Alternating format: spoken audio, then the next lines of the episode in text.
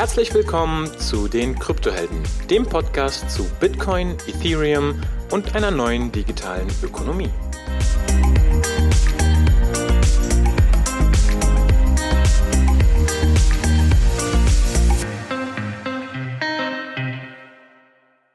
So, herzlich willkommen, liebe Kryptohelden. Heute wieder zu Gast bei uns Marc Friedrich. Ihr kennt ihn bereits. Er ist zum dritten Mal heute in unserem Podcast äh, zu Besuch. Äh, er ist Deutschlands erfolgreichster Sachbuchautor. Sechs Bestseller, nein, nicht sechs, doch, sechs Bestseller, ne? Seit, ja, seit, seit ein paar Wochen sechs, genau. Sechs Bestseller in Folge. Er ist ausgewiesener Finanzexperte, gefragter Redner. Ihr kennt vielleicht seinen YouTube-Channel und er ist bekannt aus Funk und TV. Er bezeichnet sich selbst als Vordenker, Freigeist und ist Honorarberater. Mit an seiner Seite heute äh, bei uns schön Florian Kössler. Florian, grüß dich. Schön, dass du heute auch das erste Mal dabei bist. Aber nicht das letzte Mal. Äh, Servus an alle das, Genau, das mit dem letzten Mal schauen wir. Je nachdem, wie du dich heute verhältst, Florian. Ja, also, Florian ist heute, Stuben rein. Er ist Stuben rein. Okay, das, das reicht. Bist du nächstes Mal wieder eingeladen. Ja. Florian ist heute dabei, weil ähm, ja ich auch erfahren habe, dass Marc und Florian gerade eigentlich auch am dem nächsten Buch schon arbeiten. Nicht die größte Revolution aller Zeiten.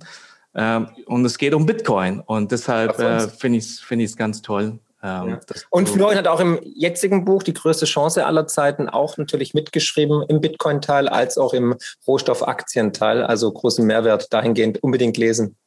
Genau. Also er hat gute Sachen geschrieben, im Gegensatz ja, zu. genau. Also das ist, das ist eigentlich der einzige Grund, warum ihr das Buch kaufen sollt, ist, dass ja. ein bisschen was qualitativ Hochwertiges vom Florian mit drin ist. Ne? Exakt. Ne? Marc? Exakt, exakt. Ich bin nur das Gesicht. ja, das glaube ich jetzt, jetzt, äh, jetzt eher auch nicht. Also das neueste Buch ist, ist auf dem Weg, seit einigen Wochen verfügbar. Ich warte immer noch auf die Hörbuchversion. Ich hoffe, die kommt bald. Und das Buch heißt Die größte Chance aller Zeiten was wir jetzt aus der Krise lernen müssen und wie Sie vom größten Vermögenstransfer der Menschheit profitieren. Marc, lass uns mal einsteigen. Unser letzter gemeinsamer Talk, weißt du noch, wann, wann das war? Ah, das war auf jeden Fall im Bärenmarkt, ich glaube 2018, ne? Ja, absolut. 2018 ne? haben wir haben wir gemeinsam haben wir was zwei Talks Timing. gemacht. Ja, ja Oktober ja. 2018, wo schon irgendwie so Bärenmarkt an den Börsen mhm. hat es noch so ein bisschen gewackelt. Und das ist schon echt Hammer. Das ist jetzt schon drei Jahre her und, und äh, ja, seitdem hat sich einiges verändert. Ne? Also zum einen hast du einen geilen YouTube-Channel, den hattest du vor drei Jahren okay. noch nicht. Ja, ne? stimmt, stimmt, ja, krass. Und verrückt, ne? Äh, und, und ich meine, wenn man da sich auch anschaut, dass du da einen Content rausgehauen hast, das ist äh, Michael Saylor, ja, Grant Williams, Preston Pish. Wahnsinn, ja. Also die großen Namen in der Bitcoin-Szene sind alle bei dir zu Gast gewesen. Auch auf Twitter warst du damals vor drei Jahren überhaupt nicht aktiv. Nee, habe erst mich, genau. glaube ich, Ende 2019 auch angemeldet, ja. Richtig, hast da jetzt angefangen und das ist Wahnsinn, was da was da alles passiert ist. Ja, das war eigentlich das Wichtigste, was sich in den drei Jahren ja. entwickelt hat. genau, also damit danke, ciao, macht's gut. und ja, auf der anderen Seite, wenn ich mir das so anschaue, es, kam, es kommt mir so vor, als wäre das erst letztes Jahr gewesen. Ich weiß nicht, vielleicht hängt das auch mit meinem Alter irgendwie zusammen. Hm, Demenz, ja. Hm. ja. Nee, du, das Bitcoin, äh, das Bitcoin-Universum ist einfach schnelllebiger. Wir leben auf der Überholspur und deswegen kommt alles so kurz vor. Ne? ja. Einmal wahrscheinlich das, aber hängt wahrscheinlich auch echt mit dem Alter Alter irgendwie zusammen, dass man das Gefühl hat, man, man kommt da jetzt mit Mitte 40 nicht mal so richtig mit, ja. Aber auf jeden Fall. Also du redest von dir mit Mitte 40. Ja, ich rede, genau, Mitte genau. 20. Ja. ja, ja, nee, ist klar. Also, ja. also, ihr seht, ihr seht das Bild nicht, aber ich, ich bin das blühende Leben. ja, und ähm, ja, nein, auf der anderen Seite, genau, genau. Ähm, ja, aber ich wollte ich wollt trotzdem jetzt mit dir vielleicht auch nochmal so ein bisschen reflektieren, was so seit 2018 passiert ist, ja, neben dem YouTube-Channel und den Sachen. Aber so irgendwie eher Richtung so, was ist so aus, aus deiner Sicht passiert? Was waren so die wesentlichen Ereignisse und Entwicklungen? Und jetzt mal bezogen auf, sag mal, auf, auf das Finanzsystem, auf das Wirtschaftssystem, auf das Geldsystem. Also wenn du dir jetzt mal einfach vorstellst, 2018, nachdem wir unser, ja. unser Interview gemacht haben und ich bin da irgendwie ins Komma gefallen, ja, ja. mach heute irgendwie auf. Und du bist der Erste, der mich besucht. Oh, das ist schlecht. Da fällt dir gleich ins Kummer. Genau. genau. gleich, gleich wieder einpacken, einpacken und schlafen. Und jetzt willst du mich irgendwie so ein bisschen vorbereiten, ja, bevor ich da irgendwie wieder rausgehe in die Welt.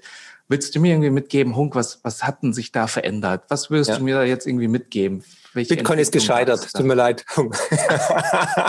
Nein, Spaß beiseite. Da, da, da, ist eine Wahrscheinlichkeit 2018 da gewesen, dass das passiert. Na, hätte, nee, ich dir, hätte ich dir abgenommen, ja? Nee, nee, 2018 fand ich nicht mehr. Aber gut, ist ein anderes Thema. Nee, ähm, ich würde erst mal sagen, du, alles gut, Bitcoin ist immer noch alive, ja. Tausendmal okay. tot gesagt, immer noch da. Und wir sind auf einem neuen Rekordniveau. Wir haben das Halving äh, äh, hinter uns gebracht und wir sind jetzt im neuen Vierjahreszyklus. Wir sind bei über 50.000 Dollar. Und dann wärst du oh, sofort oh. gestanden wie eine Eins im Bett. Das sage ich dir, du. Aber unabhängig davon, ich würde, was ich gesagt hätte natürlich, ist, dass wir immer noch in einer permanenten Insolvenzverschleppung der Notenbanken sind, dass wir gigantische Aufkaufprogramme implementiert haben, höher als je zuvor. Die Schuldenstände sind weiterhin in Rekordhöhe, werden immer weiter anschnellen. Wir sehen jetzt erstmal nicht nur also, ähm, ähm, Programme der Notenbanken, Aufkaufprogramme, sondern auch fiskalische Programme der Staaten Hand in Hand durch die Corona-Krise und dass halt die Schuldenlast weiter zugenommen hat, dass der Euro immer noch ums Überleben kämpft, dass Frau Lagarde jetzt auch ähm, ähm, EZB-Präsidentin ist, dass Frau von der Leyen ähm, EU-Kommissionspräsidentin ist, die aber niemals demokratisch legitimiert wurde. Ich würde dir erklären, was da passiert ist, dass praktisch damals ein Herr Weber und noch zwei andere zur Wahl standen. Dann hat der Weber gewonnen, aber man hat dann sich gegen Weber entschieden, hat einfach von der Leyen eingesetzt, ne, dass es nur eine Fassadendemokratie ist. Ich würde dir sagen, dass in, in äh, Italien das Gleiche passiert ist, nämlich mit Mario Draghi, der ehemalige EZB-Chef. Da gab es auch keine Wahlen, der wurde einfach eingesetzt, ne, dass die Demokratie so momentan angeschossen wird. Und ich würde natürlich auch noch erzählen, dass auch wie die Jahre zuvor, vor 2018, wir ein permanentes Scheitern der Institutionen sehen, also EU, aber auch der ähm, EZB, der Regierungen weltweit. Ne? Und dass wir jetzt eigentlich im monetären Endspiel sind, weil 2019 ist die wahre Grundlage für die Krise geschaffen worden, warum ähm, gegenüber Bitcoin alles in Hyperinflation ist, nämlich die Repo-Programme der amerikanischen Notenbank FED. Die wahre Krise, die wahre Ursache, Corona war nur der Brandbeschleuniger, aber die wahre Krise liegt natürlich im Finanzsystem, ne? follow the money, Geld rege die Welt. Und da hat es 2019 richtig gescheppert in der Kiste. Da musste dann die Notenbank, die FED, jeden Abend mit Billionen sozusagen Liquidität ins System spülen. Ansonsten werden die Banken umgekippt, weil die Repo-Purchasing-Programme ähm, sozusagen zum Erliegen gekommen sind, weil die Banken sich nicht mehr untereinander gegenseitig vertraut haben. Und jetzt stehen wir da ähm, also nichts ist besser geworden, alles nur noch schlimmer. Ich hatte zwischendurch noch ein Buch geschrieben, der größte Crash aller Zeiten. Und die logische Schlussfolgerung, Teil 2 ist die größte Chance aller Zeiten und Teil 3 wird dann die größte Revolution aller Zeiten. Und dann ist die Trilogie wie bei äh, Herr der Ringe abgeschlossen. Sehr geil. Weißt du, das, was, was jetzt gerade cool ist, was durch meinen Kopf geht, dann will ich so sagen, ey, also du erzählst mir das jetzt alles, ja, ja und ich lieg da noch vielleicht in meinem Krankenbett, stehe auf und sagst so, ei, ei, ei, okay, ja, okay. Gut, es hätte schlimmer sein können. Wir hätten ja irgendwie eine Viruspandemie noch haben ja, das kommt auch noch. ja. Aber Marc, wenn, wenn wir uns so das irgendwie 2018 anschauen, auch da war das ja, ich erinnere mich noch so nach dem Gespräch mit dir, hat sich ja schon aus, aus deiner Sicht diese Entwicklung irgendwie abgezeichnet. Du hast ja auch schon gesagt, Corona ist jetzt nicht, nicht eigentlich der, der Grund dafür, sondern hat irgendwie eher, ist eher ein Auslöser. Die Entwicklung war schon vorher da, auch in 2019 mit dem, mit dem Eingreifen im Repomarkt und so weiter. Äh, was hat sich denn, sag mal, substanziell jetzt zu 2018 irgendwie geändert? Was schätzt du jetzt anders ein? Ähm, eigentlich nichts, ganz im Gegenteil. Wenn, wenn man die zwei Podcasts anhört von damals, muss man sagen, die sind eigentlich immer noch sehr, sehr aktuell. Ja, also viele Sachen sind eingetroffen.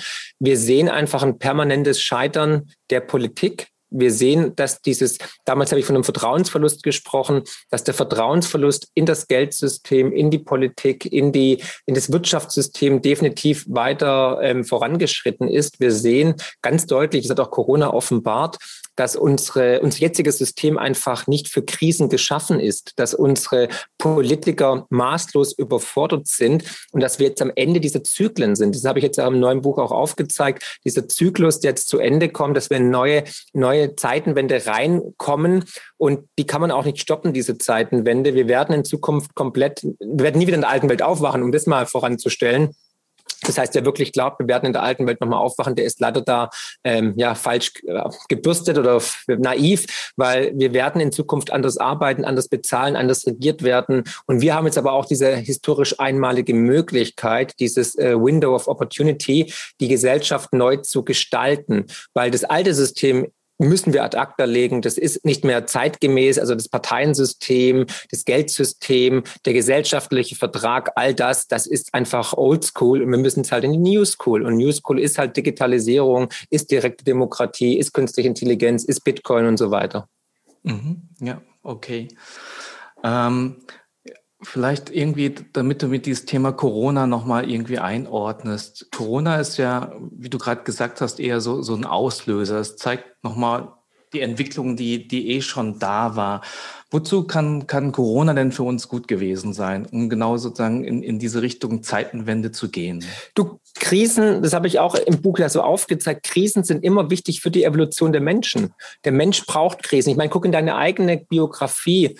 Du hast immer durch Krisen gelernt, durch Scheitern. Ja, und bei, genauso bei mir, die erste fünf in Mathematik, ja, bei dir war es eine sechs natürlich, klar. Dann natürlich ähm, die erste enttäuschte Liebe, die erste Zurückweisung von Freunden, äh, Betrug, Lug und so weiter. Der Mensch lernt durch Scheitern. Und die Menschheit ist seit jeher, die ganze Evolution der Menschheit ist geprägt durch solche Krisenpunkte. Das sind die Wendepunkte in der Geschichte der Menschheit. Und wir brauchen diesen Katalysator immer und immer wieder. Ne? Ob es dann irgendwie die, die Kreuzzüge waren, der Erste Weltkrieg, der Zweite Weltkrieg. Das plastische Beispiel, das wir alle kennen, ist der Zweite Weltkrieg. Stuttgart lag in Schutt und Asche, 99 Prozent zerbombt. Ne? Ähm, trotzdem kam danach der größte Wohlstandseffekt, den Deutschland jemals gesehen hat. Noch nie ging es uns 70 Jahre lang so gut, vor allem mit Frieden, wie in den letzten 70 Jahren. Und das heißt, das Fundament war eine historische Krise, der Zweite Weltkrieg, der Nationalsozialismus.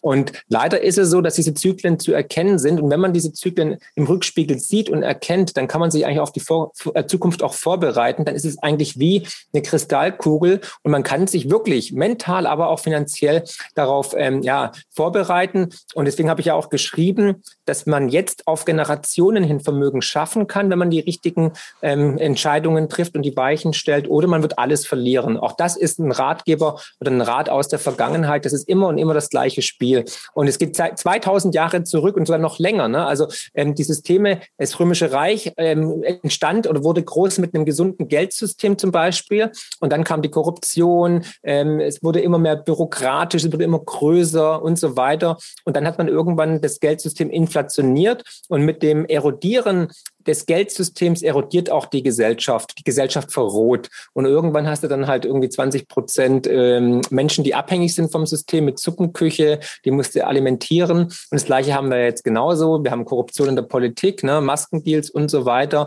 Wir haben eine Kaste, die ganz oben ist, die Berufspolitiker, die nur sich selbst dienen, nicht mehr dem Volk. Und das Vertrauen bröselt halt immer weiter. So wie unser Geld kaputt gemacht wird von der EZB und von der Politik, wird halt auch das Vertrauen in das System immer weiter aufgebrochen. Und da sind wir gerade mittendrin und dann scheitern die, die, die Systeme immer an sich eigentlich, weil den Menschen dann irgendwann es genug wird und sie entziehen dem System das Vertrauen. Und da sind wir jetzt halt gerade mittendrin am Ende dieses Zyklus. Und er wird jetzt noch meiner Ansicht nach noch vielleicht ein paar Jahre gehen aber dann beginnt halt was Neues, aber die gehen halt immer einher mit Kollateralschäden, diese Wendepunkte in der Geschichte der Menschheit.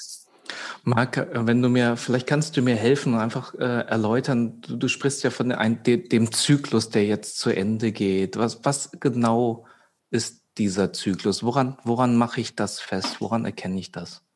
Ja, also intuitiv spüren wir es, glaube ich, alle. Ne? Wir merken, glaube ich, seit 2008, seit der Finanzkrise, dass da was aus den Fugen geraten ist, dass damals die Notenbanken die Welt retten mussten, dass Geld ins System gepumpt wurde, mehr Geld als je zuvor.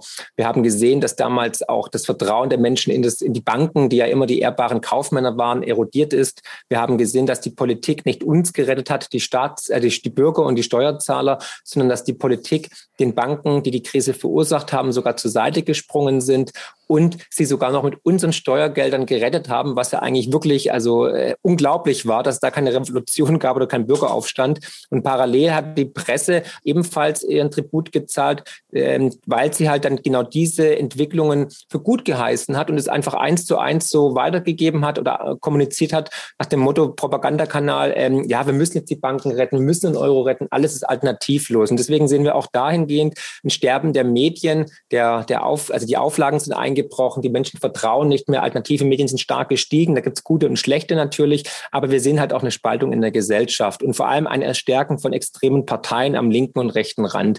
Und das alles sind Alarmzeichen natürlich für die Demokratie als auch für die Meinungsfreiheit. Und da sind wir jetzt halt einfach momentan mittendrin.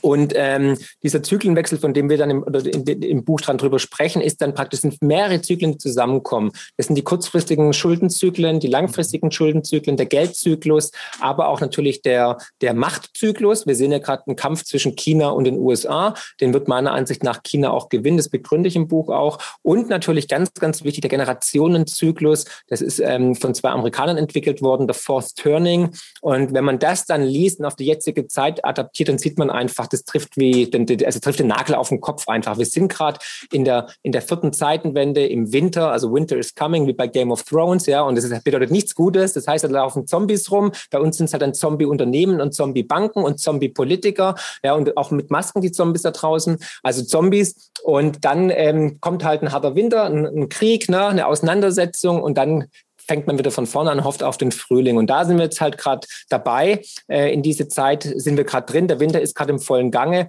und in den nächsten zwei, drei, vier, fünf Jahren wird es halt dann richtig nochmal eskalieren. Und da werden die Würfel komplett neu sozusagen oder die Karten neu gemischt. Es wird alles neu ausgewürfelt. Dann wird ein neues Geldsystem meiner Ansicht nach kommen, ein neues Gesellschaftssystem, wie wir in Zukunft arbeiten werden, leben werden, wie wir in Zukunft auch regiert werden wollen. Und da werden wir einen großen Transformationsprozess erleben. Den können wir uns momentan noch gar nicht vorstellen, aber der wird alles ändern weltweit. Also wir werden komplett in einer neuen Welt aufwachen. Ich glaube, wenn ich, wenn ich da kurz was hinzufügen darf, also ich glaube, gerade der, der Vier-Generationen-Zyklus, dieses Force Turning, von dem der Marc gerade gesprochen hat, ist da ja extrem entscheidend. Und ich glaube, es ist auch eines der, ja, würde ich fast sagen, einflussreichsten Bücher auf mein persönliches Denken hinsichtlich Wirtschaft und Finanzen. Und was grundsätzlich der Vier-Generationen-Zyklus beschreibt oder was die Theorie von, von diesen beiden amerikanischen Autoren ist, dass alle vier Generationen die Menschheit durch ähm, größere Umbrüche durchläuft. Und in dem Buch wird eine Generation als 20 Jahre angenommen, also quasi alle 80 Jahre durchlaufen wir größere Umbrüche. Und das haben sie, glaube ich, so über die letzten 500 Jahre zurückverfolgt und das eben an großen historischen Events wie Französische Revolution, amerikanischer Bürgerkrieg ähm, oder dann eben das letzte Force Turning, der die Phase von so 1929, 1930 bis zum Zweiten Weltkrieg. Und jetzt, wenn man 80 Jahre auf 1945 beziehungsweise einfach die 1930 bis 1945 Periode hinzuaddiert, dann landen wir in der heutigen Zeit. Und das Buch wurde 1997 geschrieben und liest sich eigentlich seitdem wirklich wie eine Prophezeiung. Also letztendlich all die Themen, die Sie in dem Buch beschreiben, ähm, sind mehr oder weniger eins zu eins so eingetreten. Und ich glaube, was das Force Turning besonders auszeichnet, wie der Marc gerade schon angesprochen hat, ist ein extremer Vertrauensverlust in sämtliche Institutionen, egal ob es Politik, Medien, Banken sind, also sozusagen in diese alte Welt. Genau das sehen wir ähm, aktuell. Und was auch immer das Force Turning auszeichnet, ist, dass wir danach in einem komplett neuen gesellschaftlichen System aufwachen. Und wenn wir die Zeit so anschauen, von 1930 bis 1945 beziehungsweise die Zeit danach und auch die Institutionen, die dann unser heutiges Leben geprägt haben, die sind eigentlich alle in dieser Zeit entstanden. Weltbank, Internationaler Währungsfonds, UNO, Bretton Woods, das gesamte Geldsystem sozusagen. All das gab es davor nicht. Das ist alles in diesem Forced Turning entstanden. Und so war es auch in den vorangegangenen Forced Turnings, dass immer diese Institutionen dort neu entstanden sind.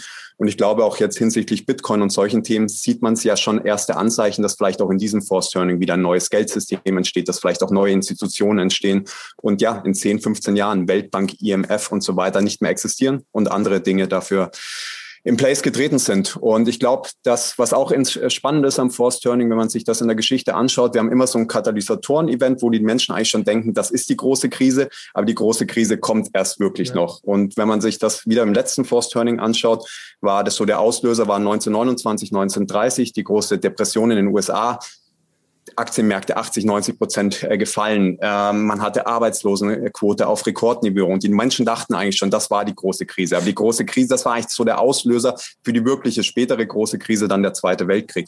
Und wenn das auf die heutige Zeit ummünzt, dann kann man vermutlich wieder sagen, so 2008, 2009 die Finanzkrise, das war so dieses auslösende Event, was viele Dinge in der Welt verändert hat, Notenbankpolitik allen voran. Und dann ist jetzt die große Frage, was ist das diesmalige Krisenevent. War das jetzt schon Corona? Ähm, vermutlich nicht, glaube ich, würden wir sagen, da kommt noch was Größeres auf uns zu. Vielleicht wird aus dieser Corona-Nummer noch, noch was Größeres. Ähm, vielleicht kommt aber auch wieder irgendwas Kriegerisches oder einfach ein Zusammenbruch vom Finanzsystem. Aber ja, das Buch ist auf jeden Fall extrem spannend und ich glaube, das ist auch im Chancenbuch ganz gut aufgearbeitet. Ja, das denke ich auch auf jeden Fall.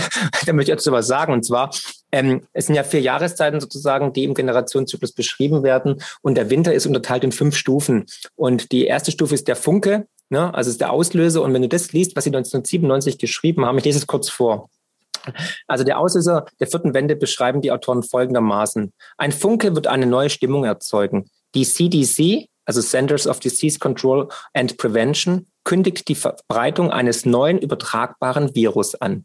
Ich wiederhole, das war 1997. Der Kongress erlässt Quarantänemaßnahmen. Bürgermeister widersetzen sich, Banden in den Städten bekämpfen sich gegenseitig. Der Präsident fordert dazu auf, das Kriegsrecht auszurufen. Das ist eins zu eins Corona. Das haben die 97, ja, also vor 24 Jahren geschrieben. Das ist absurd. Und dann sagen sie, danach kommt dann der Bruch Ne? Die Disruption, dass das Vertrauen komplett in das System erodiert, sehen wir gerade live und in Farbe. Dann kommt der Kollaps, vor dem stehen wir erst. Weil wir müssen momentan in Stufe zwei, wir sind gerade im Bruch, weil die Menschen, du merkst einfach, die haben keinen Bock mehr, die glauben nicht mehr. Ich meine, die Politik ist ja maßlos überfordert. Ne? Masken ja, Masken nein. Es wird nur einen Lockdown geben und keinen zweiten. Jetzt sind wir noch immer im Dauerwellenbrecher-Lockdown von November, um Weihnachten zu feiern. Ne? Also es ist absurd. Dann kommt danach, nach dem Kollaps kommt dann der Höhepunkt. Also es wird noch schlimmer. Es kommt erst der Kollaps und dann kommt der Höhepunkt der Krise. Krise. Und dann beginnt aber der Neubeginn. Und das ist echt, also wenn du das auf die jetzige Zeit, ich habe das auf ein paar Seiten zusammengefasst, auch ins Deutsche übersetzt, es ist wirklich erschreckend, du kriegst Gänsehaut, es ist Forced Turning, ist einfach, wenn man es sich anschaut, ähm, wirklich perfekt beschrieben. Es zeigt, wohin die Reise geht. Man kann sich dann mental, monetär darauf vorbereiten. Und das gepaart mit Kontratjev, dem Kontratjev-Zyklus, den ich auch groß beschrieben habe, dem Machtzyklus, dem, dem Schuldenzyklus von Ray Dalio, dann hast du das komplette Bild. Also meiner Ansicht nach das wichtigste Buch und das wichtigste Kapitel auch. Und Florian hat es gerade perfekt beschrieben, wohin die Reise Reise geht. Und da muss man sich jetzt halt orientieren. Und Bitcoin ist ein Kind dieser, dieser, dieses, dieser Stufe, dieses Winters, ja, weil es kommt, es geht immer einher mit Kollateralschäden, es geht immer einher mit Verwerfungen, mit Transformationen und mit einem neuen Geldsystem. So wie wir nach der französischen Revolution ein neues Geldsystem hatten, aber auch nach dann, nach dem Zweiten Weltkrieg mit Bretton Woods haben wir dieses Mal auch ein neues Geldsystem, weil am Geld krankt die Welt und unser jetziges Geldsystem ist einfach das Grundübel für die Ungerechtigkeit, für die Armut, für den Hunger, für alles, ja. Unser Geldsystem, unser Fiat-Geldsystem, das ungeregelte Papiergeldsystem ist einfach fucking evil und muss revolutioniert werden. Okay. Also, das Buch muss, kommt auf jeden Fall in die Show Notes schon rein. Ich sehe schon, neben eurem Buch natürlich, neben eurem Buch natürlich, ja. Aber äh, auf jeden Fall ein äh, ganz guter Tipp. Ähm, Habe ich das jetzt gerade so richtig verstanden, Florian Mark, dass ihr sagt, hey, äh, wir sind eigentlich so, eigentlich noch nicht durch die Krise durch, sondern da mag noch was kommen am Anfang. Ja. Ich, also, ich glaube, da so Optionen, wenn man, die bei euch durch den Kopf gehen? Das, ich, ich glaube, wenn man das Ganze auf ein Fußballspiel bildlich herunterbrechen will, dann haben wir vielleicht so gerade die erste Viertelstunde gespielt. Ähm, also ähm, wir, wir schieben aktuell noch so ein bisschen den, den Ball im Mittelfeld hin und her. Vielleicht hatte der Gegner hatte schon mal einen gefährlichen ähm, Angriff, aber hat übers Tor geschossen. Aber das ist alles noch Vorspielen. Und das ist, wenn man natürlich, wenn man jetzt die letzten zwölf Monate ähm, Revue passieren lässt, ist das alles äh, schwer vorzustellen. Aber ich, ich glaube, man muss halt die, die Dinge zu Ende denken. Was sind die Folgen von dieser extremen Notenbankpolitik? Was sind die Folgen von vielen Lockdowns für Wirtschaft, für Gesellschaft, auch für für, für all die Kinder, die jetzt seit zwölf Monaten nicht, ja, ja für die Psyche, ja, glaube ich, ist auch ein Riesenfaktor. Ich glaube, all diese Dinge werden erst über die nächsten Jahre wirklich zum Vorschein kommen und dementsprechend haben wir erst ähm, dieses Spiel gerade begonnen. Aber es ist das Endspiel. Also wir sind jetzt nicht mehr bei in der Gruppenphase oder so, es ist schon das Endspiel, aber das Endspiel hat sozusagen erst ähm, aktuell begonnen.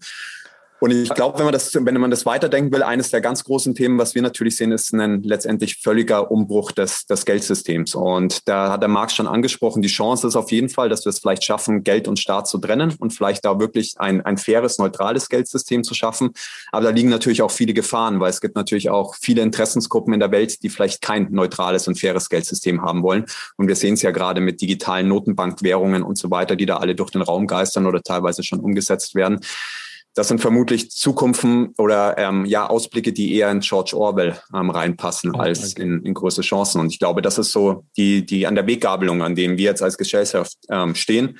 Entscheiden wir uns eher für einen freiheitlichen, demokratischen Weg oder gehen wir eher zumindest mal kurzfristig in ja, dystopischere, autoritäre ähm, Szenarien? Im Buch habe ich ganz klar gesagt, wir stehen vor der Wegscheide Freiheit oder Diktatur, weil du darfst nicht vergessen, dass die jetzige, die alte Welt, die jetzige Elite, die möchte natürlich unbedingt das jetzige System am Leben erhalten, weil sie unglaubliche Privilegien genießen. Keiner will auf dem Ast, auf dem man sitzt, irgendwie rumsägen und rumzündeln. Aus dem Grund werden die alles in die Waagschale werfen, alles entgegenbringen, um das jetzige System, um diesen, wirklich diesen, diesen Zyklus, der Naturgesetz ist, zu stoppen. Das heißt, wir werden noch viel größere, gigantischere Maßnahmen sehen, äh, äh, Volumen, also Aufkaufprogramme, Konjunkturprogramme in, in einem Volumen, das man sich nicht vorstellen hätte können jemals, aber auch natürlich Freiheitsrechte, die entzogen werden, Gängelungen, ähm, Diskreditierung, Diffamierung von Kritikern und so weiter. Und das sehen wir ja alle schon. Und das ist wirklich das perfekte Auslegen dieses Generationenzyklus, dieser Krise. Und dahingehend kann man sich jetzt, wie gesagt, äh, natürlich darauf vorbereiten, mit dem Podcast als auch mit dem Buch natürlich. Ähm, mich würde mal interessieren, jetzt gerade so in Richtung Kollaps. Das macht mir jetzt schon so irgendwie ein ungutes Gefühl, ja.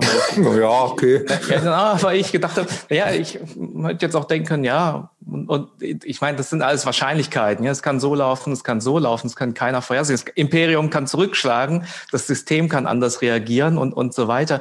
Aber wenn ihr jetzt so überlegt, na ja, das ist jetzt nur so die ersten 15 Minuten, ja. Wie, wie sieht denn das dann in der 90. Minuten aus? Was, was gibt's denn da für Szenarien? Ja, Diktatur oder ja, kann, ja durchaus möglich. Ja. Hab ich ich habe im Buch auch mhm. aufgezeigt, dass diese diese Machtwechsel zumeist mit kriegerischen Auseinandersetzungen einhergingen, ne? weil kein also jedes Land ist praktisch die Weltreserve oder die Weltleitwährung ähm, stellt da gibt es einen schönen, also einen schönen Chart im Buch. Ähm, das lässt sich nicht irgendwie ähm, ja, sich so nehmen, ohne, äh, also friedlich, sondern es geht immer einher mit Auseinandersetzungen. Ne? Also die Spanier wollten halt den Peso behalten, dann kamen die Engländer, da gab es Seeschlachten, ganz historische, ähm, dann kamen irgendwie die, die Amerikaner aufs, aufs Spielbrett und so weiter. Also es geht seltenst ähm, friedlich einher. Und jetzt haben wir halt den großen Clash zwischen den Titanen USA und China. Und meiner Ansicht nach wird China das, äh, äh, das äh, Rennen gewinnen. Außer, Peter Thiel hat es ja gesagt schon vor einigen Tagen, Wochen, wenn Bitcoin als geopolitische Waffe gesehen wird, dass man sich dann darauf vorbereitet und auch Bitcoin vielleicht ins Portfolio legt, um einfach dann eine dominante Währung oder ähm, ja, Wertspeicher im, im, im Petto zu haben. Und dann die, das Land, das als erstes äh, Bitcoin in die Bilanzen aufnimmt oder aufkauft, wird natürlich das Rennen gewinnen, das ist ganz klar. Aber um auf deine Frage zurückzukommen, ähm, es wird erstmal natürlich drastischer werden. Und ähm, die Wahrscheinlichkeiten, also es, es sollte jedem klar sein, dass im bestehenden System keine Lösung möglich ist. Ansonsten hätten doch EZB, UN, FED, äh, Bundesregierung und EU schon längst uns eine Lösung präsentiert. Das Einzige, was wir seit Jahren sehen, ist diese permanente Insolvenzverschleppung, in dem einfach immer mehr Geld gedruckt wird, um das über die ähm, Probleme zu stülpen, um die Probleme in die Zukunft zu verschieben, wo sie sich aber immer weiter aufpotenzieren und immer kräftiger in ihrer destruktiven Wucht werden, wenn sie dann losgelassen werden. Ich meine, Wirecard, ähm, Pleiten von Banken, von ähm, Hedgefonds und so weiter, die werden ja immer teurer. Wir, früher haben wir über Millionen geredet, dann waren es irgendwann Milliarden, jetzt sind es schon Billionen. Und es sollte jedem klar sein, die haben keine Lösung parat. Es ist ein Spiel auf Zeit. Alles klar. Marc, total cool. Ich meine, wir haben jetzt gerade dieses Szenario durchgespielt. Ihr besucht mich hier im Krankenbett. Ich äh, bin aus dem Koma aufgestanden und ich, ich höre mir das jetzt an, ja, und sag mir so, ja, ja für eine Überdosis. Ja, ehrlich, was ist denn das für eine Scheiße jetzt?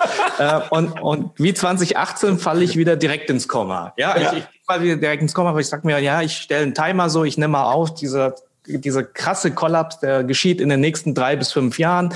Lass mal zehn Jahre. Zehn Jahre bin ich auf der sicheren Seite. Haben wir die Zeitenwende, haben wir das neue System. So, jetzt stehe ich wieder auf nach zehn Jahren und wunderbar, Marc und Florian besuchen mich wieder. Gleiches Spiel, gleiches Spiel. Ihr kommt rein. ich stehe wieder auf, guck euch wieder an und sag so, bitte, bitte, bitte jetzt mal, bitte, bitte jetzt mal eine schöne Welt. Was hat sich getan? Also, wenn, wenn wir Glück haben, dann habe ich es ja auch im Buch beschrieben, dann haben wir ein goldenes Zeitalter vor uns. Dann haben wir ein faires, demokratisches, dezentrales Geldsystem implementiert, was den Menschen dient. Dann haben wir ähm, ein neues Politiksystem, ja, was praktisch nicht durch Menschen geprägt ist oder halt nicht durch, also das durch Berufspolitiker, äh, weil die Berufspolitiker sind ja immer das schwachste Glied in der Kette. Ich habe da den Vorschlag gemacht ähm, für den für den ähm, ja, Übergang erstmal Amtszeitbeschränkung, ähm, politische Haftung, dass die Politiker auch haften müssen für ihre Taten, dann eine äh, zur Seite stellen der künstlichen Intelligenz, ne, die praktisch demokratisch legitimiert wird durch die Bürger. dann ähm, ähm, was haben wir noch geschrieben? Was habe ich noch geschrieben? Ähm, muss überlegen.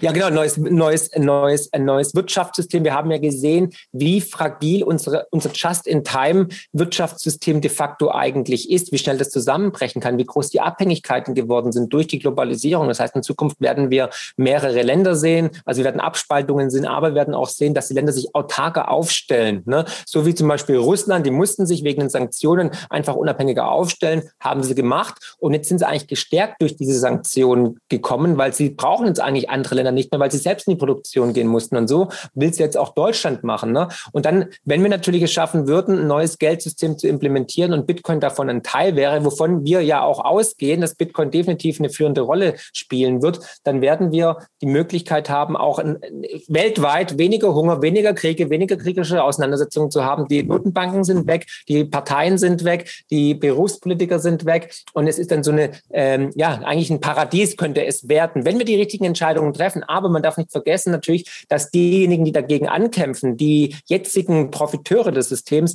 alles machen werden, um das zu verhindern. das sehen wir ja schon auf breiter Front. Ne? Menschen, die halt dann solche Ideen haben, werden ähm, gebrandmarkt oder in irgendeine Schublade gesteckt. Wir sehen, wie Bitcoin seit Jahren bekämpft wird. Also wir sind mit Bitcoin ja schon auf Stufe drei vom Mahatma Gandhi äh.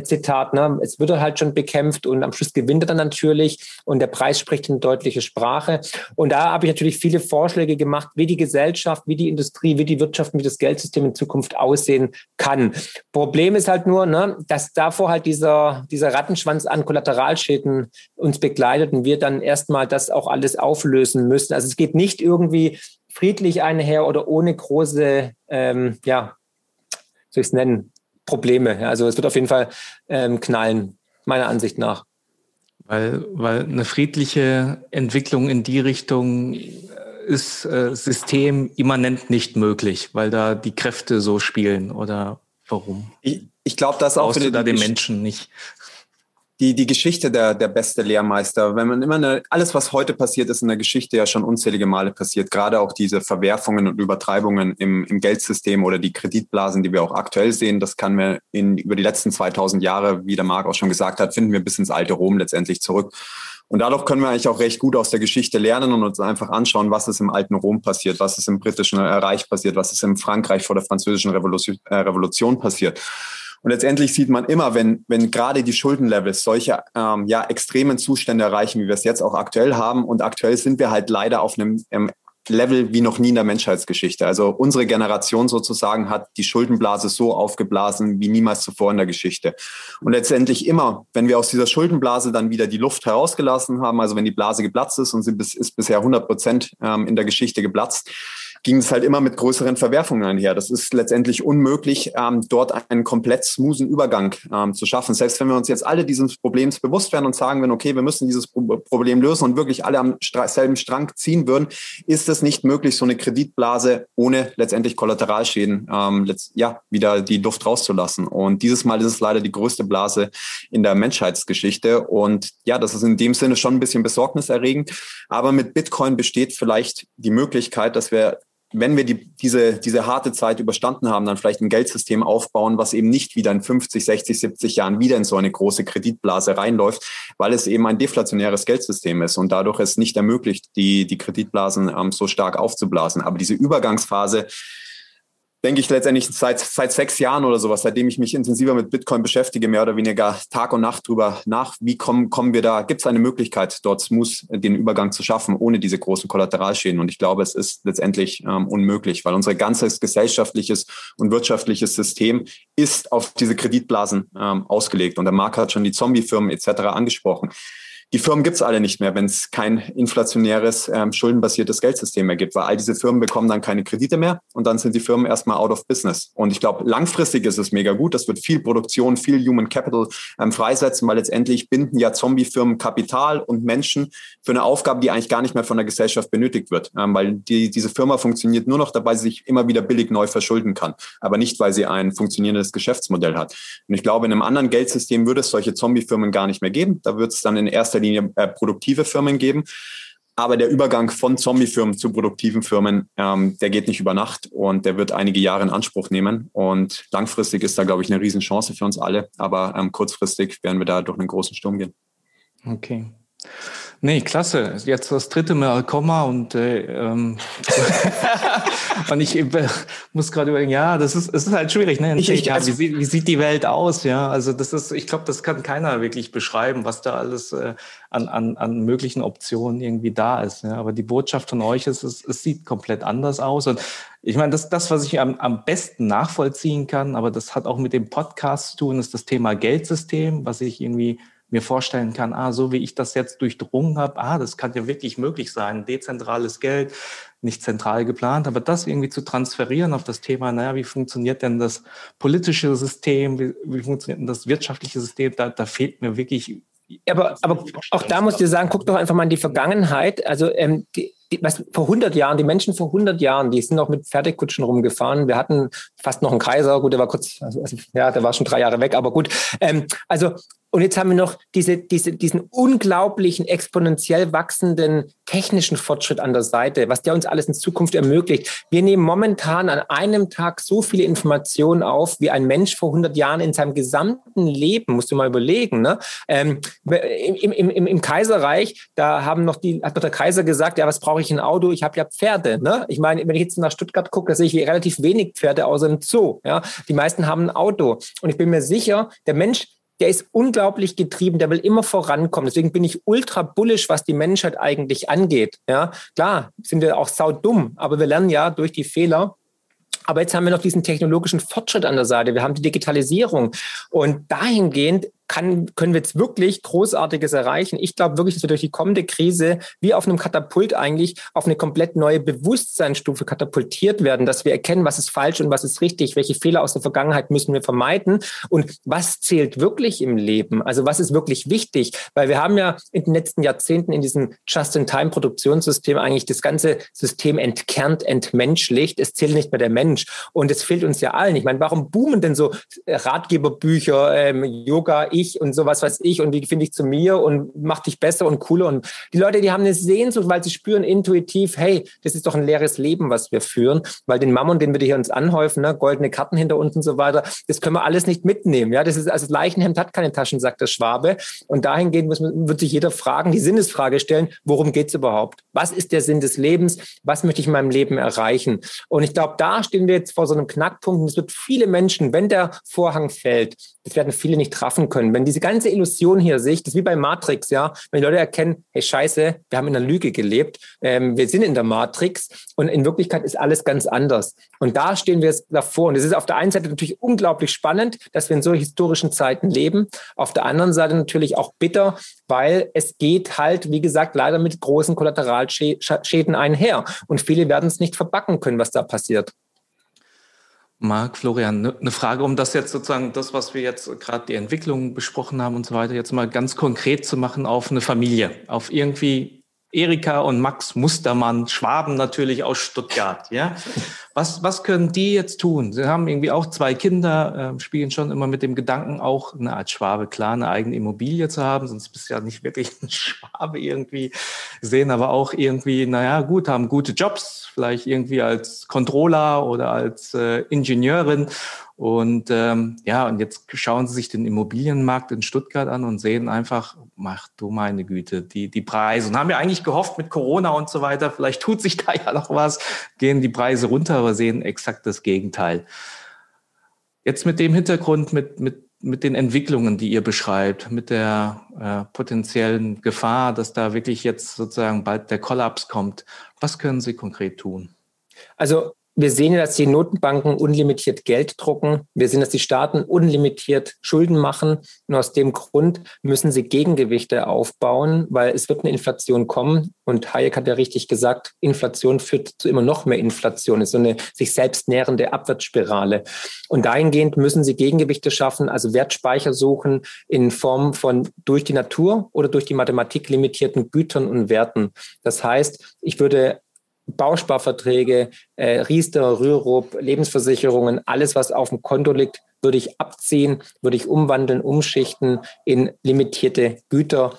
Angefangen, wir haben es im Buch ja geschrieben, Gold bei der perfekten Vermögenssicherung. Gold, Silber sind durch Natur limitiert. Bitcoin ist meiner Ansicht nach die größte Investmentchance zu unserer Lebzeit. Dann Rohstoffe, Minenaktien, alles, was limitiert wird, wird im Preis explodieren. Das sehen wir ja schon. Ich meine, ich habe es vorhin schon gesagt, ähm, gegenüber Bitcoin hat der Euro 99,99 Prozent an Kaufkraft verloren. Genauso sehen wir gerade die Rohstoffpreise, die explodieren. Ich habe es gestern gelesen. Rigipsplatten 70 Prozent. Jetzt nicht irgendwie auf zehn Jahre Sicht, sondern auf Monatssicht. Holz ist in den letzten Jahren um 400 Prozent, also seit einem Jahr ungefähr 400 Prozent im Preis gestiegen. Wenn du den, den Lumber-Index anschaust, also Holzindex anschaust, der ist absurd. Der startet wie, wie die SpaceX-Rakete Richtung Norden. Aus, das ist crazy. Ja, ich glaube, Holz wird bald Bitcoin outperformen. Ja, also, ja, also dahingehend, also investierten Holzjungs, ja. Und ähm, das Gleiche sehen wir bei allen Rohstoffen, Kupfer, ähm, Zinn, überall. Ne? Und es wird sich beweisen dahingehend, dass wir irgendwann einfach dann, wenn wir bauen, wenn wir was einkaufen, alles teurer wird. Wir werden unglaubliche Preissteigerungen sehen. Ich meine, wenn allein die Bundesbank jetzt schon warnt, oh, wir könnten drei Prozent Inflation nächstes Jahr haben, ich meine, dann werden es mindestens doppelt so viel. Und ich habe im Buch ja auch aufgezeigt, was die wahre Inflation im letzten Jahr war. Offiziell wurde uns ja vertickert 1,x Prozent. Ne? Ähm, weißt du, was die wahre Inflation war? Nee? Die Frage ist, was ist Inflation? Da kann man ja heftig drüber diskutieren. Ja gut, genau, also das habe ich auch mal aufgeklärt im Buch, aber tatsächlich, also Kaufkraftverlust, das ist praktisch Geldmengenwachstum M3 minus Wirtschaftswachstum ja, ja. und letztes Jahr war die Inflation in Deutschland bei 13,73 Prozent. Mhm. Ich meine, die amerikanische Notenbank hat äh, ihre Geldmenge um 26 Prozent ausgeweitet, was auch historisch einmalig war. 40 Prozent aller Dollar, die jemals produziert worden sind, sind 2020 produziert worden und sie haben jetzt schon schon angekündigt, dass sie die Geldmenge nochmals um 21 Prozent erhöhen werden, und zwar jährlich auf die nächsten Jahre. Also die Aufkaufprogramme sind weiter da. Das heißt, wir werden eine Inflationierung, eine Entwertung sehen. Und da brauchst du einfach als Lebensversicherung für deine Kaufkraft, für dein Vermögen brauchst du Wertspeicher. Und hey, soviel ich weiß, ist Bitcoin Store of Value, also ein Wertspeicher. Und dahingehend auch noch ein digitaler, genial. Und ich würde jetzt versuchen, legal aus dem Bankenkreislauf Geld rauszuziehen und vor allem Geld aus der Sichtbarkeit der Politik zu ziehen, weil die werden uns zu Tode besteuern. Wir werden nach links umkippen.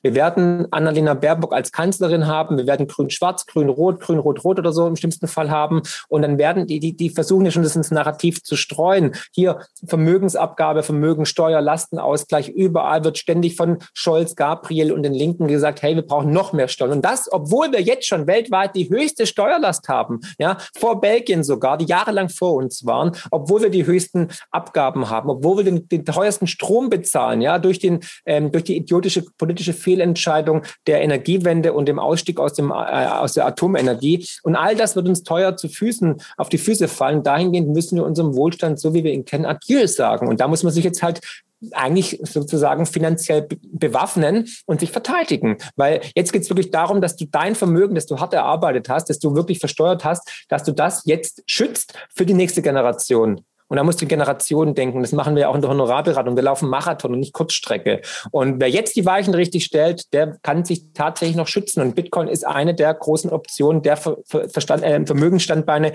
die man besitzen muss, um dem ein Schnäppchen zu schlagen. Ich glaube aber auch noch ein ganz, ganz wichtiges Investment ist in, in sich selbst tatsächlich zu investieren, weil der Marc hat es gerade schon angesprochen, auch die Digitalisierung.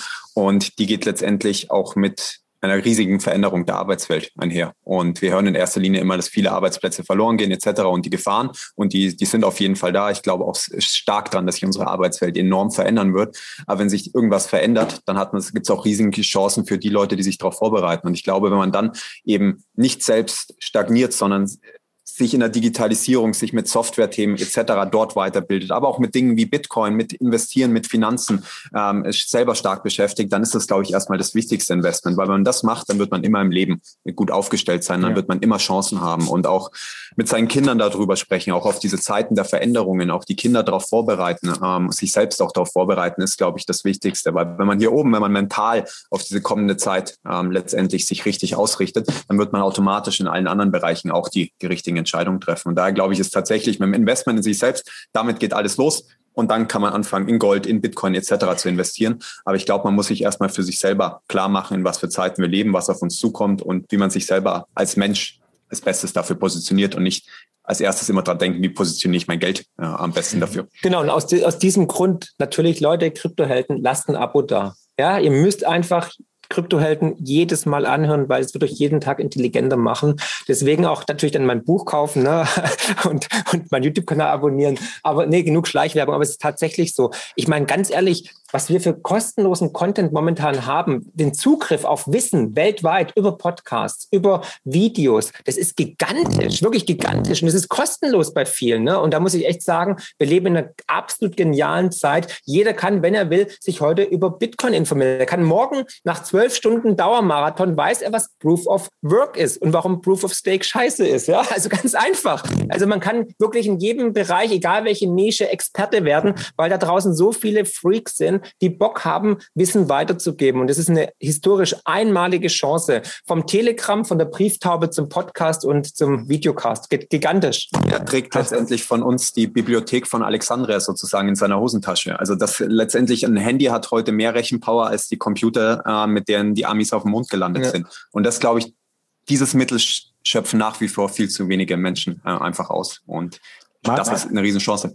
Hast du mich jetzt gerade als Freak bezeichnet, irgendwie so ganz charmant? Sind wir, sind wir doch alle. Das ist ein Kompliment. Das ist ein Kompliment.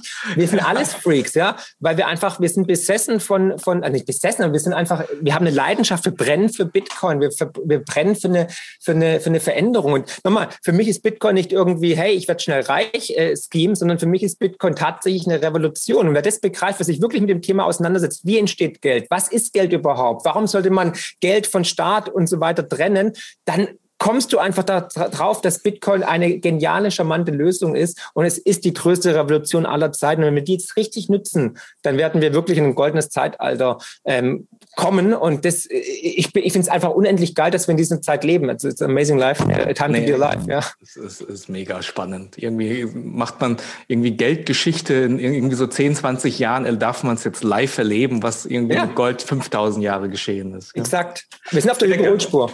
Ja, auf der Überholspur. Ist richtig. Das ist genau das, was du vorhin Bitcoin ist halt dynamisch, ist halt exponentiell. Ja.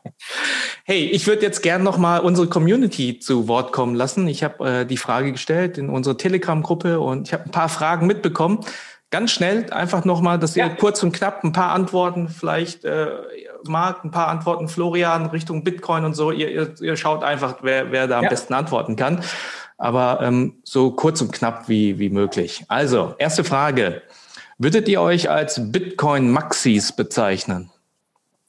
Ich würde mich als Sound Money Maximalist ähm, bezeichnen und Bitcoin ist aktuell die beste Implementierung von Sound Money in unserem heutigen System. Okay. Ich bin auch leidenschaftlicher Bitcoin-Fan, aber ich gebe zu, ich habe auch Shitcoins, weil es die Alt-Season kommt. aber die tauschen um mit Bitcoin natürlich, klar.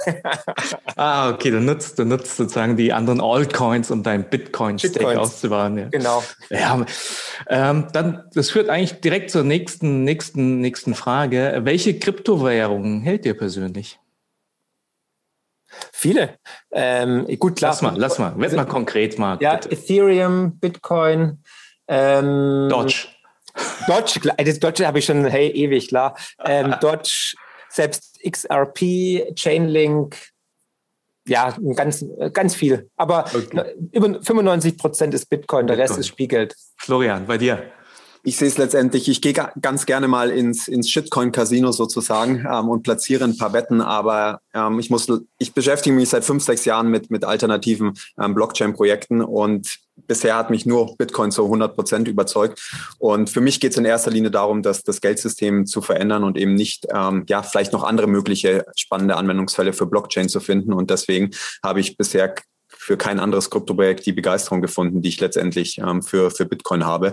Und dementsprechend, ja, ab und zu mal versucht man da die Kryptozyklen ein bisschen zu spielen, ähm, sozusagen, und vielleicht ein bisschen mehr ähm, Bitcoin mitzunehmen. Aber ich glaube, wenn ich, wenn ich heute eine Kryptowährung für die nächsten zehn Jahre halten müsste, wäre das immer ähm, Bitcoin. Cash. okay, dann die nächste Frage. Weil, weil Florian, du hast ja gesagt, Richtung äh, neu, neues Geldsystem. Also was, was sind denn eure bisherigen Erfahrungen mit äh, beim Thema Decentralized Finance, DeFi und äh, was ist denn eure aktuelle Sichtweise darauf?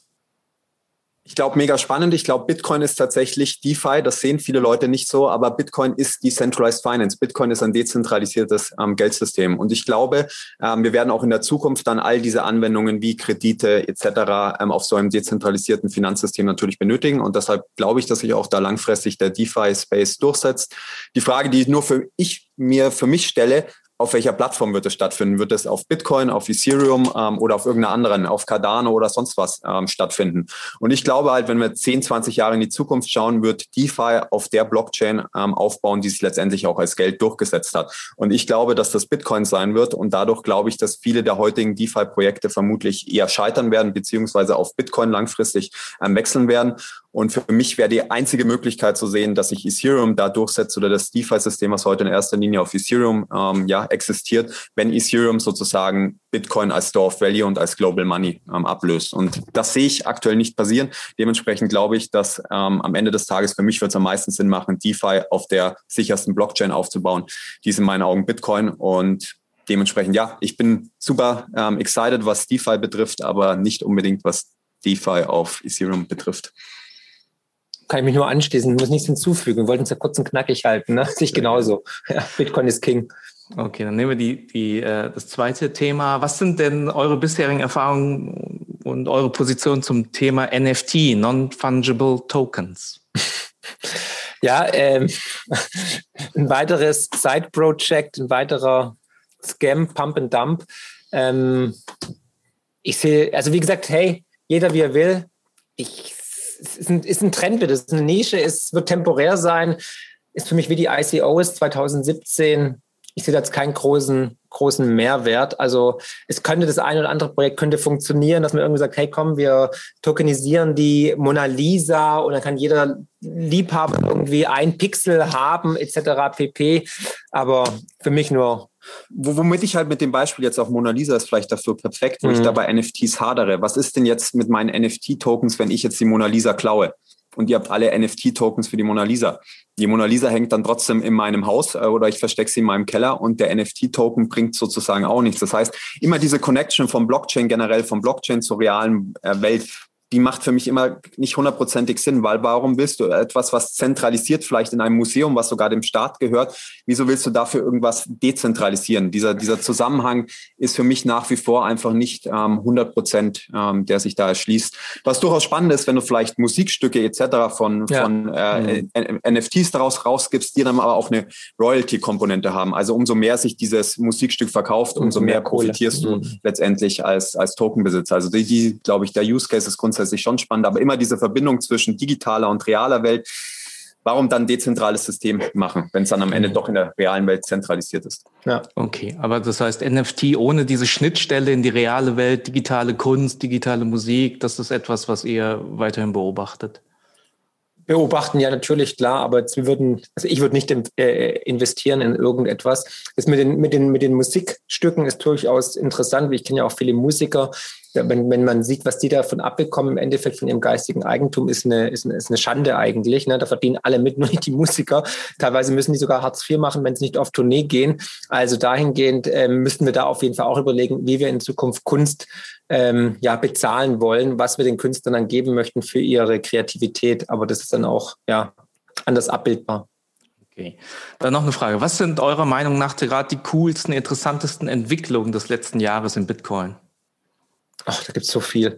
Also natürlich auf, auf der einen Seite der Investment Case, also auf einmal Wall Street, ähm, Hedgefonds, äh, Michael Saylor mit MicroStrategy und Tesla investiert haben. Aber ich meine, hey, ähm, Lightning gibt's unglaubliche Fortschritte. Dann, ähm, was haben wir noch alles? Ähm, ähm, Smart Contracts, also alles, was eigentlich Ethereum und so weiter und andere Coins haben möchten, wird, wird, auf, wird, wird auf Bitcoin auch irgendwann richtig gut funktionieren. Ne?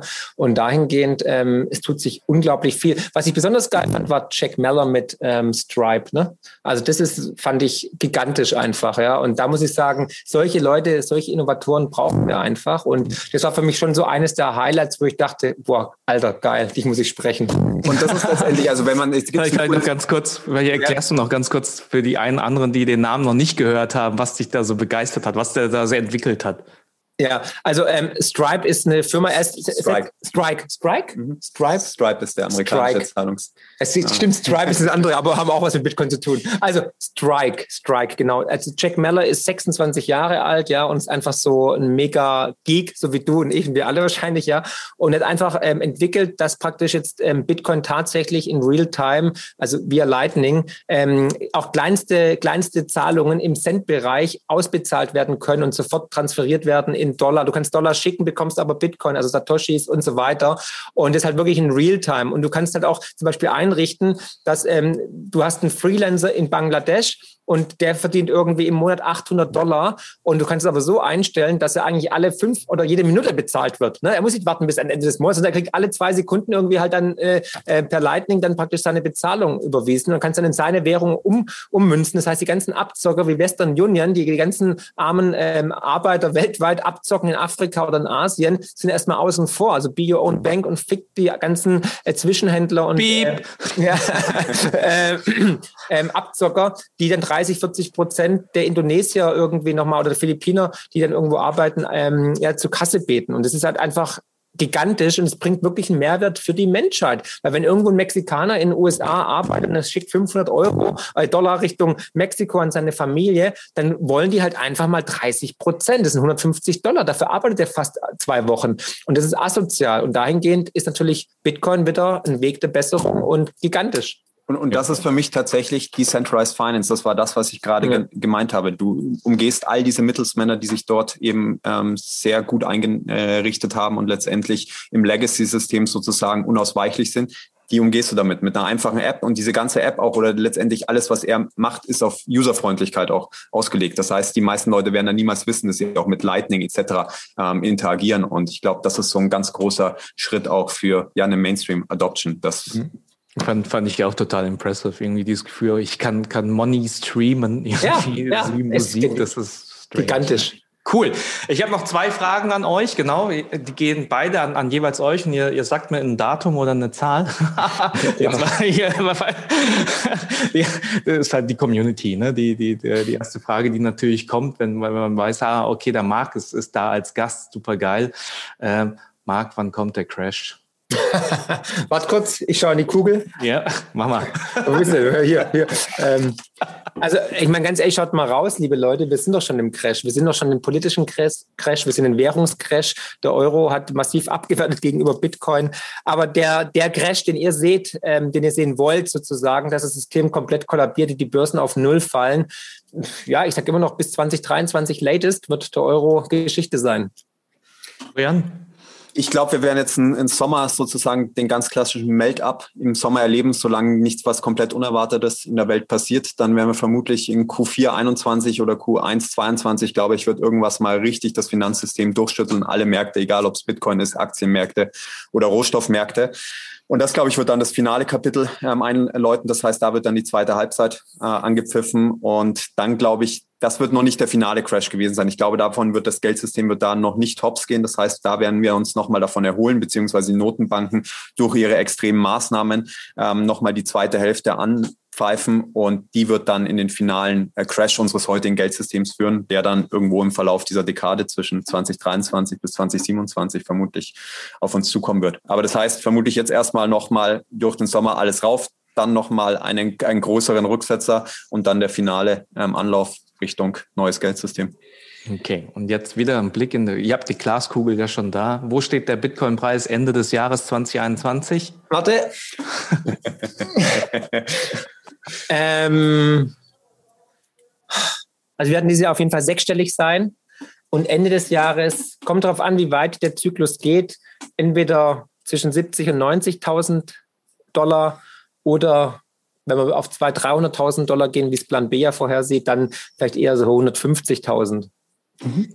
Florian. Ich glaube da auch sehr stark an diesem Vierjahreszyklus. Ich glaube da nicht, dass es wie ein Superzyklus sind, wie vielleicht Dan Held, ähm, das letztendlich propagiert, wer davon noch nicht gehört hat, einfach kurz nach Dan Held und Supercycle ähm, suchen.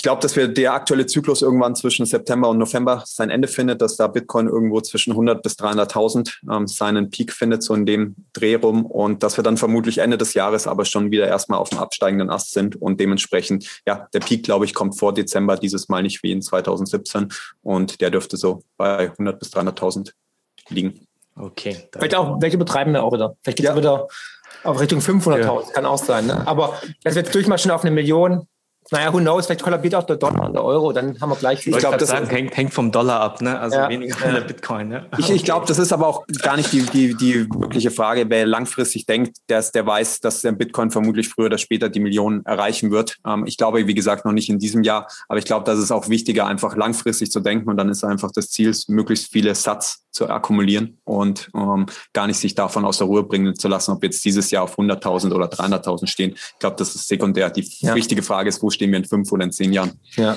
Und was ist dein Ziel? Das will die Community auch wissen. Ziel? Äh, ich weiß nicht. Also, ja, genau. Also ich, ich habe aus dem Bauch heraus hätte ich jetzt auch gesagt, irgendwie so 150 bis 200.000 irgendwie. Okay. Aber ich habe ja, aber auch rein aus dem Bauch, ohne Fakten okay, cool. Daten hey, hey, sonst irgendwas. Ich habe genauso wenig Ahnung wie ihr. Wir, wir, haben Ahnung, wir haben Ahnung. Hallo, ich habe es im Buch auch begründet. Hallo. Aber ich glaube, das ich muss man vielleicht wenigstens zu, dass ich keine Ahnung habe. Also. das vielleicht nochmal zum Abschluss dieses Gesprächs, wenn ihr auch an eurem letzten Podcast an 2018 ja. denkt und jetzt sagt ihr einfach hier mit ganz ernster Miene, ja, vielleicht stehen wir dieses Jahr so bei 250 bis 300.000. Ähm, das zeigt eigentlich, wie weit wir jetzt schon im Bitcoin ja, gekommen sind und ähm, wie, wie auch letztendlich solche Preisprognosen jetzt niemanden da draußen mehr zu einem Herzinfarkt treiben. Wer das, wenn du das in 2018 gesagt hättest, ähm, Bitcoin steht vermutlich in drei Jahren, ähm, wird sich verhundertfachen, da hätten nicht die meisten Leute ähm, ausgelacht und gedacht, ja, der Spinner wird sein ganzes Geld verlieren. Und das ist, glaube ich, die faszinierendste Story, was den ganzen Bitcoin-Bereich auch anbetrifft, mhm. mit den letzten zwölf Monaten, wie sehr das jetzt doch an Legitimation alles gewonnen hat. Ich glaube echt, dieses, das, das, das äh das Setting, was ich gerade gemacht habe, mit in Koma fallen und dann wieder aufwachen und dann irgendwie so mal drei Jahre überspringen, das ist schon geil. Ne? Also wenn man guckt, was, was, da geschehen ist, da, da wird einem das erstmal irgendwie richtig klar. Ne? Ja. Cool. Hey, äh, ihr arbeitet ja gerade an einem Buch. Wir hatten ja. gesagt, Bitcoin, die große Revolution steht ja an. Vielleicht wollt ihr schon ein bisschen was teasern. Wann kommt's raus? Ich glaube, November hattest du gesagt. Nee, Herbst, ja, wahrscheinlich. Man guckt, also Herbst auf jeden Fall, vielleicht Oktober, vielleicht November. Und es heißt die größte Revolution aller Zeiten. Warum unser Geldsystem stirbt und wie du davon profitieren kannst, ist der Untertitel. Und wir möchten erstmalig sozusagen ein Buch schreiben, wo Bitcoin verständlich erklärt wird ne, über Geld bis hin zu Bitcoin, wie kann man investieren, was ist zu beachten? Und auch einen Ausblick geben, so dass es eigentlich sowas wie eine Nachschlagefibel oder vielleicht sogar die Bibel ist, ne, im deutschsprachigen Raum, dass man es dann auch dann der Mutter geben kann oder den Nachbarn, die halt mit Bitcoin noch nichts zu tun hatten, damit sie finanzielle Intelligenz erreichen. Magst du was sagen? Ja? Nee, ich glaube, dem ist nichts hinzuzufügen. Das ist letztendlich unser, unsere Motivation bei dem Buch, ähm, einfach mehr Leute in dieses, diese neue Welt hineinzuziehen und mehr Leuten das versuchen, verständlich zu erklären, warum es einfach so wichtig ist, dass wir ein anderes Geldsystem ähm, ja, kreieren und erzeugen. Und ja, warum das viele der heutigen Probleme, die wir in der, in der Welt sehen, einfach aufs Geldsystem ähm, zu, zurück zu verfolgen sind. Und ich glaube, das ist dann auch letztendlich der Übergang in eine goldene Dekade. Und das ist dann die größte Revolution, wenn wir es zum ersten Mal in der Menschheitsgeschichte schaffen, wirklich Staat und Geld voneinander zu trennen. Ich glaube, das hat genauso große Auswirkungen wie die Trennung von Staat und Kirche und ja. vielleicht sogar noch größere Auswirkungen. Und wenn man sich da letztendlich da vier, 500 Jahre zurückgeht in die Zeit, wo, wo der Mensch noch völlig unter dem Joch der, der Kirche oder der Religion stand und diese Trennung glaube ich, hat extrem viel Potenzial für, für die Gesellschaft freigesetzt. Und ich glaube, Ähnliches ist zu erwarten, wenn uns diese Revolution ebenfalls gelingt. Super, wir sind äh, maximal gespannt auf das, das neue Buch, was dieses Jahr rauskommt und äh, freuen uns drauf, jetzt irgendwie auch die tolle Stunde mit euch verbracht zu haben, auch obwohl auf meine Kosten. Ich war jetzt dreimal im Koma. Siehst immer noch blendend aber, aus. Aber, ja, ich sehe immer noch blendend aus und ich weiß, wenn, wenn ich da mal im Koma falle, dann weiß ich, wer mich besucht. Und, äh, ja, und vor allem, du, wenn, wenn du schon im Koma liegst, kannst du wenigstens keinen Unfug treiben und Bitcoin verkaufen. Ne? Das wäre nämlich doof. Deswegen alles gut, die, Hotel, Hotel, Hotel. Hotel-Systematik. Der Hardcore-Hotler. Deshalb, ich, ich will jetzt am Ende euch noch einfach als Dankeschön die Bühne geben. Sagt doch einfach dann vielleicht du, Marc, und dann auch du, Florian, wie man mit, wie man euch folgen kann, wie, wo man euch treffen kann, vielleicht auch, wie man euch kontaktieren kann. Und dann aber auch persönlich, was euch total optimistisch stimmt für die Zukunft. Gut, also The stage ähm, is yours. Genau, also äh, ihr findet uns unter friedrich-partner.de. Ähm, dann haben wir natürlich einen guten Newsletter, dann könnt ihr auch gerne abonnieren. Gibt es einen kostenfreien. Ähm, das neue Buch, da findet ihr auch Kapitel, das Florian und ich zusammengeschrieben haben. Und auf Twitter Marc Friedrich 7 mich findet ihr auf Twitter unter Student of Cycles oder vermutlich leichter unter Florian Kössler. genau. Äh, wir haben weitere spannende Projekte noch in petto, die kommen sollten. Das Buch kommt, wie gesagt, dann, das wir dann gemeinsam schreiben, erstmalig ähm, im, im Herbst raus. Und ansonsten mark-friedrich.de gibt es auch noch als Webseite. Da kann man auch das Buch dann bestellen oder natürlich auch gerne über den Buchhandel in den Lokalen. Und äh, was uns bullisch macht, ist, dass der Mensch sozusagen immer weiter voranschreiten will, dass er immer wieder aufsteht, egal wie groß die Krise ist und dass er Krisen auch braucht. Und ähm, die Sonne geht jeden Tag auf. Ne? Also das, die Sonne wird weiterhin aufgehen. Es wird nicht irgendwie, ähm, ja, weil ich werde oft als Crash-Prophet diffamiert. Aber ich meine, wenn du ein Navigationssystem hast, willst du ja auch, dass es dich warnt, wenn du irgendwie zu nah an ein Auto fährst. Und so warne ich halt vor äh, Sachen und leg den, leg den Finger in die Wunde. Und ich glaube, es ist nicht mehr von der Hand zu weisen, dass doch vieles im Argen liegt in unserem jetzigen System, politisch, wirtschaftlich, gesellschaftlich. Und da sollten wir alle versuchen, Brücken zu bauen. Und da möchte ich auch immer konstruktive Lösungen aufzeigen für uns als Gesellschaft, aber auch für jeden individuell. Und wenn wir uns gut vorbereiten, mental, aber auch monetär, dann wird der Neuanfang auf jeden Fall besser funktionieren. Das wünsche ich mir von Herzen. Super, vielen Dank von der Krypto-Held-Community an Marc Friedrich und Florian Köstler. Bis zum nächsten Mal. Danke. Macht's gut. Servus. Ciao.